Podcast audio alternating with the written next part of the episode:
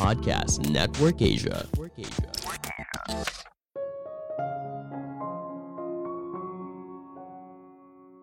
Realita yang kita jalani setiap hari bukanlah kenyataan yang sebenarnya, namun merupakan konstruksi realita yang dibuat oleh otak. Halo semuanya, nama saya Michael. Selamat datang di podcast saya, Sikutu Buku. Kali ini saya akan membahas soal realita apa yang kamu ciptakan untuk diri kamu sendiri. Ini merupakan rangkuman dari video TED Talk Isaac Litsky yang berjudul What Reality Are You Creating for Yourself dan diolah dari berbagai sumber.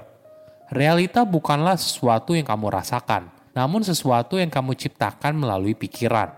Kita harus belajar untuk melepas alasan, asumsi, ketakutan, dan mulai belajar untuk bertanggung jawab atas kehidupan yang kita jalani.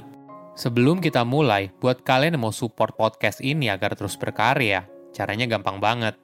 Kalian cukup klik follow Dukungan kalian membantu banget supaya kita bisa rutin posting dan bersama-sama belajar di podcast ini.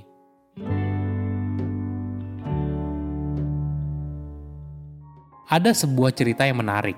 Ketika seorang gadis bernama Dorothy masih kecil, dia sangat tertarik dengan ikan mas. Ayahnya lalu menjelaskan kalau ikan berenang dengan menggoyangkan ekornya agar mereka bisa maju. Tanpa keraguan, Dorothy lalu menjawab, "Iya, ayah, dan ikan berenang mundur dengan menggoyangkan kepalanya. Mungkin kita lucu mendengar kisah tersebut. Di dalam pikiran Dorothy, kenyataan ini sama benarnya dengan hal yang lain. Dia benar-benar percaya kalau ikan berenang mundur dengan menggoyangkan kepalanya. Isaac lalu menjelaskan kalau hidup kita dipenuhi oleh ikan yang berenang mundur. Kita terbiasa membuat asumsi dan logika yang salah. Kita percaya kalau kita benar dan orang lain salah kita selalu takut hal buruk terjadi dalam hidup kita. Kita terbiasa untuk membatasi diri dengan bilang apa yang bisa dan tidak bisa kita lakukan. Kesimpulannya, otak kita banyak dipenuhi ikan yang berenang mundur dengan menggerakkan kepalanya dan kita tidak pernah menyadari hal tersebut. Isaac bercerita kalau dirinya merupakan seorang tunanetra.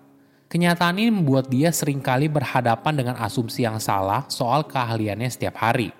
Namun menjadi buta membuat dirinya bisa melihat lebih jelas.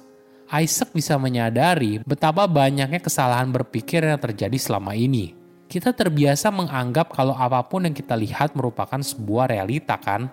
Isaac juga merasakan hal yang sama sampai akhirnya dia kehilangan seluruh penglihatannya.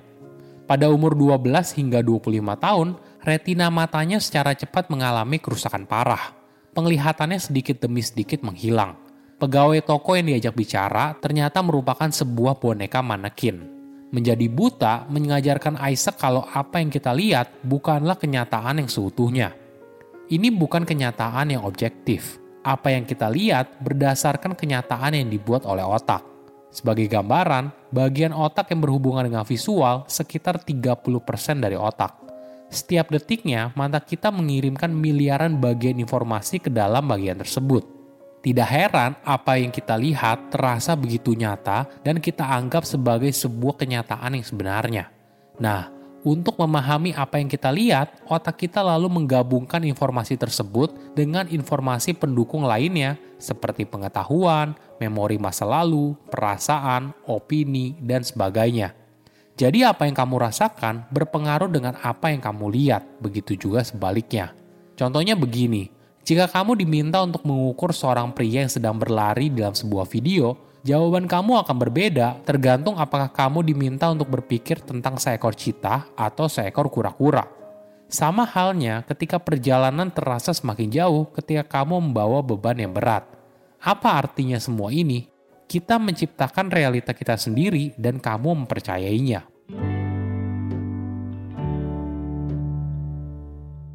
Isaac juga mempercayai hal ini hingga akhirnya dia kehilangan penglihatan. Kita menciptakan realita yang kita jalani dengan berbagai cara. Mungkin salah satu contohnya dengan rasa takut. Ketika Isaac pertama kali didiagnosa soal penyakit matanya, dia tahu kalau kebutaan ini bisa menghancurkan hidupnya. Menjadi tunanetra artinya dia tidak lagi bisa hidup secara independen.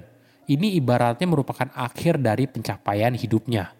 Kebutaan artinya dia akan menjalani hidup yang menyedihkan, tidak menarik, dan kemungkinan besar sendirian. Ini merupakan cerita fiksi yang lahir dari ketakutannya, Namun Isaac percaya hal tersebut. Itu merupakan sebuah kebohongan, tapi bisa jadi sebuah kenyataan, sama halnya ketika Dorothy percaya kalau ikan bergerak mundur dengan menggerakkan kepalanya. Jika Isaac tidak berani menghadapi rasa takut, maka dia mungkin saja akan hidup seperti itu. Tapi hidup Isaac jauh berbeda. Dia lulus dari Harvard ketika usianya 19 tahun dengan jurusan matematika. Isaac merupakan CEO dari perusahaan konstruksi di Orlando, Florida, Amerika Serikat. Dia juga pernah jadi pemeran acara komedi di televisi. Bahkan, Isaac pernah menjabat sebagai petugas hukum untuk dua hakim Mahkamah Agung Amerika Serikat. Disabilitas tidak menghentikan Isaac untuk menjalani hidup sesuai yang dia inginkan. Bagaimana otak kita bisa menciptakan sebuah realita? Coba bayangkan kamu menghabiskan sepanjang hari berpikir kalau kamu adalah orang yang malas. Apa dampaknya? Mungkin kamu mulai menganggap kalau diri kamu adalah pemalas. Dari situ berkembang pemikiran seperti ini. Pantas aja nggak ada yang suka sama saya. Atau saya tidak bisa sukses karena saya malas. Benih pemikiran kalau saya pemalas apabila dirawat dengan pengulangan terus-menerus, maka hal ini bisa berdampak negatif pada orang tersebut. Banyak orang merasakan hal ini ketika mereka sering menunda pekerjaan atau kesulitan menurunkan berat badan. Coba mundur sejenak. Tidak sulit kok melihat hubungan antara apa yang kita pikirkan dengan tindakan yang kita ambil.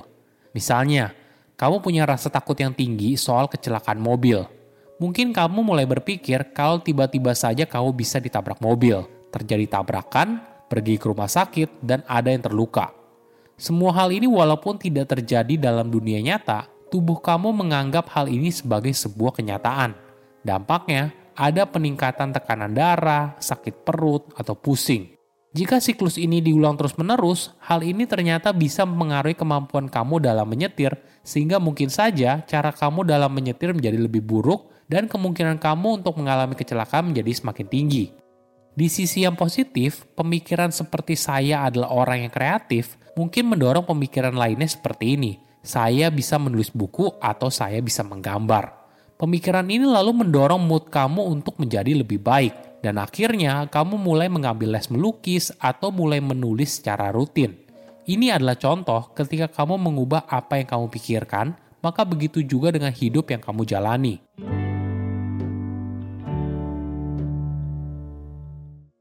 Pertanyaannya sekarang seperti ini, bagaimana kita bisa hidup dengan mata yang terbuka lebar? Yang paling penting, buat dirimu bertanggung jawab atas setiap momen, pikiran, atau detail yang terjadi dalam hidup kamu. Coba lihat di luar dari rasa takut. Terima semua kekuatan dan kelemahan kamu, serta pahami bedanya. Rasa takut, kritik diri berlebih, dan sebagainya merupakan cerita fiksi yang kamu anggap sebagai sebuah realita kamu harus bisa memilih dengan baik karena kamu adalah pembuat realitamu sendiri. Isaac menceritakan pengalamannya saat dia berani menghadapi rasa takut. Isaac tidak memberikan disabilitas menentukan hidupnya seperti apa. Dia bertanggung jawab atas kehidupan yang dia jalani dan menjalankannya dengan penuh semangat. Oke, apa kesimpulannya? Pertama, apa yang kita lihat dan rasakan bukanlah realita yang sesungguhnya. Ini merupakan fakta yang menarik Selama ini, kita pikir kalau semua hal terjadi dalam hidup merupakan sebuah kenyataan yang sebenarnya. Namun yang terjadi, semua ini hanyalah konstruksi realita yang dibuat oleh otak. Artinya, kita bisa menciptakan realita yang kita mau. Kedua, hadapi rasa takut. Setiap orang pasti punya rasa takut, pasti pernah meragukan dirinya sendiri. Namun jangan biarkan semua hal itu membatasi potensi diri kita harus berani menghadapi rasa takut dan bertanggung jawab atas hidup kita sendiri. Ketiga, menerima kekurangan dan lepaskan potensi terbesar kamu. Ketika kita menghadapi sebuah realita hidup yang kejam, wajar saja kalau kita menjadi down, sedih, dan tidak tahu harus apa. Sama halnya ketika Isaac didiagnosa kalau suatu hari dirinya akan menjadi tunanetra. Namun kekurangan ini tidak menghentikan langkahnya. Isaac mengutip Helen Keller yang berkata, Hal yang lebih buruk daripada menjadi buta adalah bisa melihat tapi tidak punya visi. Bagi Isaac, menjadi buta merupakan sebuah anugerah yang mencerahkan, karena hal ini membuat hidupnya memiliki visi. Saya undur diri, jangan lupa follow podcast Sikutu Buku. Bye-bye. Halo teman-teman, Erwin Parengkuan di sini. Bagaimana?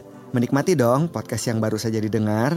Saya juga ingin mengundang teman-teman untuk menikmati podcast yang akan saya ajak teman-teman belajar bersama-sama, mengenal diri, mempunyai kemampuan berkomunikasi, belajar tentang hidup, belajar menjadi orang yang lebih sukses. Karena banyak sekali rahasia-rahasia, jurus-jurus atau tips yang akan saya bagikan. Saya tunggu ya. Ini semuanya untuk pengembangan potensi-potensi diri kita. Ayo bergabung di EP Pod. Sampai jumpa. Pandangan dan opini yang disampaikan oleh kreator podcast, host, dan tamu tidak mencerminkan kebijakan resmi dan bagian dari podcast Network Asia. Setiap konten yang disampaikan mereka di dalam podcast adalah opini mereka sendiri dan tidak bermaksud untuk merugikan agama, grup etnik, perkumpulan, organisasi, perusahaan, perorangan, atau siapa pun dan apa pun.